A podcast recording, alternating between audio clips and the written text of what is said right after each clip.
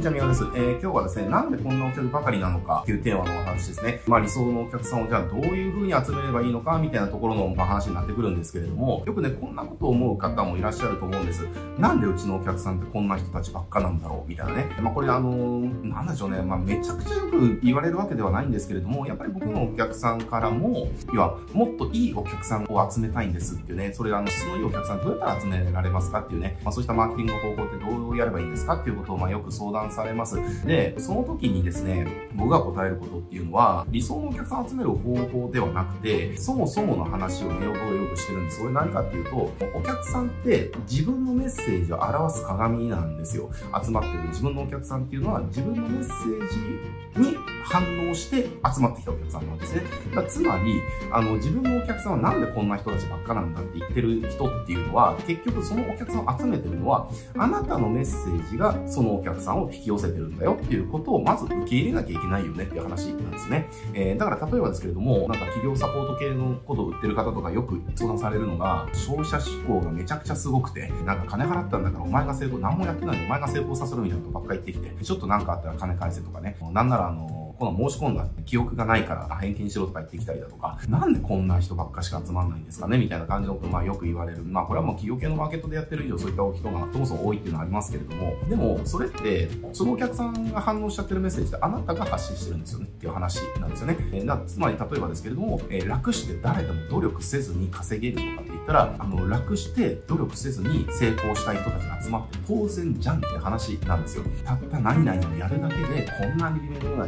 状態になれるって言ったら、そういった人たちが集まらないのは必然ですよね、当然ですよねっていう。だから、お客さんの質が悪いっていうのをお客さんのせいにするんじゃなくて、その責任は、そのメッセージを発信しちゃってる自分自身にあるんだよっていうことを、やっぱり受け入れなきゃいけないよねっていうところです。だから根本的にやっぱり質のいいお客様集めようと思ったら、質の高いお客さんが集まってくるメッセージを自分自身が発信しなきゃいけないし、発信できる自分になっていかなきゃいけないわけですよ。だから、質の低いお客さんしか集められないであれば、それは今のあなたのメッセージそうなってるし、あなたのフェーズとかレベルがそうなっちゃってるんだよって話。だから、もうそれ、お客さんのせいにするっていうのはもう角違いで、それは全部自分のやってきた結果、え自分の発信したメッセージの結果なわけですね。なので、これまあ、なんでこんなお客さんばっかなのかなっていうふうに思う時あると思うんです。どうすればいいお客さん集まるのかなっていう。だからなんかこう、いいお客さんだけに囲まれてとか、まあ、いろいろありますけれども、結局それっていうのはやっぱりいいお客さんを集めるための自分になっていく。いいお客さんを集めるためのメッセージを発信していくっていうふうに、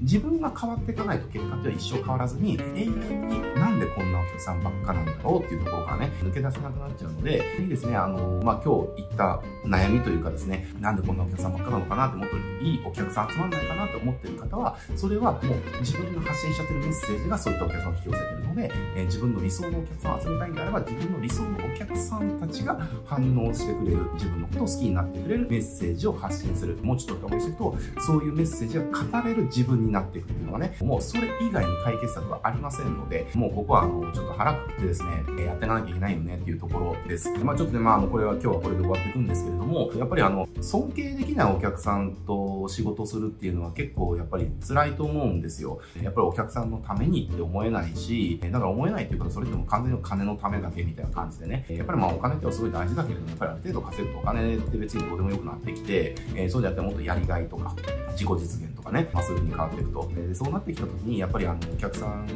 ために頑張れないとか、っていうのって結構虚しいと思うんですね。だからそうならないためにも、やっぱり自分がその、尊敬できるお客さん、このお客さんのために全力尽くしたいなっていう、自分の理想とするお客さんに囲まれたね、仕事っていうのができるっていうのが、やっぱりその仕事からの幸福度につながっていると思うんですよね。で、それをやっぱり実現するためには、お客さんがどうこうではなくて、そうした尊敬できるお客さんを集められる自分になっていく。こうね、やっぱりトライしていかないと、えー、一生お客さん、なんでこんななんだろうな、みたいな感じでね、やりがいもないご、実現もないみたいなね、えー、幸福度も感じないみたいな、あの、そんな仕事をね、ずっと続けてこうなっちゃうんで、そうなってくるとやっぱりいくらお金が稼げてもやっぱり虚しいだけだと思うんですね。なので、まあそうしたところ変えていきたいなっていうことをね、ちょっとでも思ってる方がいたら、やっぱりその自分自身を変えるっていうところですね。で、自分が理想のお客さんから選ばれる自分になっていく、結局はもうどこまで行っても自分にその責任はありますからね、えー、そこを受け入れてやっててもらえるといいんじゃないかなと思います。まあ、まず、だからそのための最初の一歩としては、お客さんが悪いんではなくて、えー、これなかなか受け入れるの大変なんだけども、そのお客さん集めちゃってるのは自分自身なんだっていうことをまずは受け入れて自覚して発信するメッセージに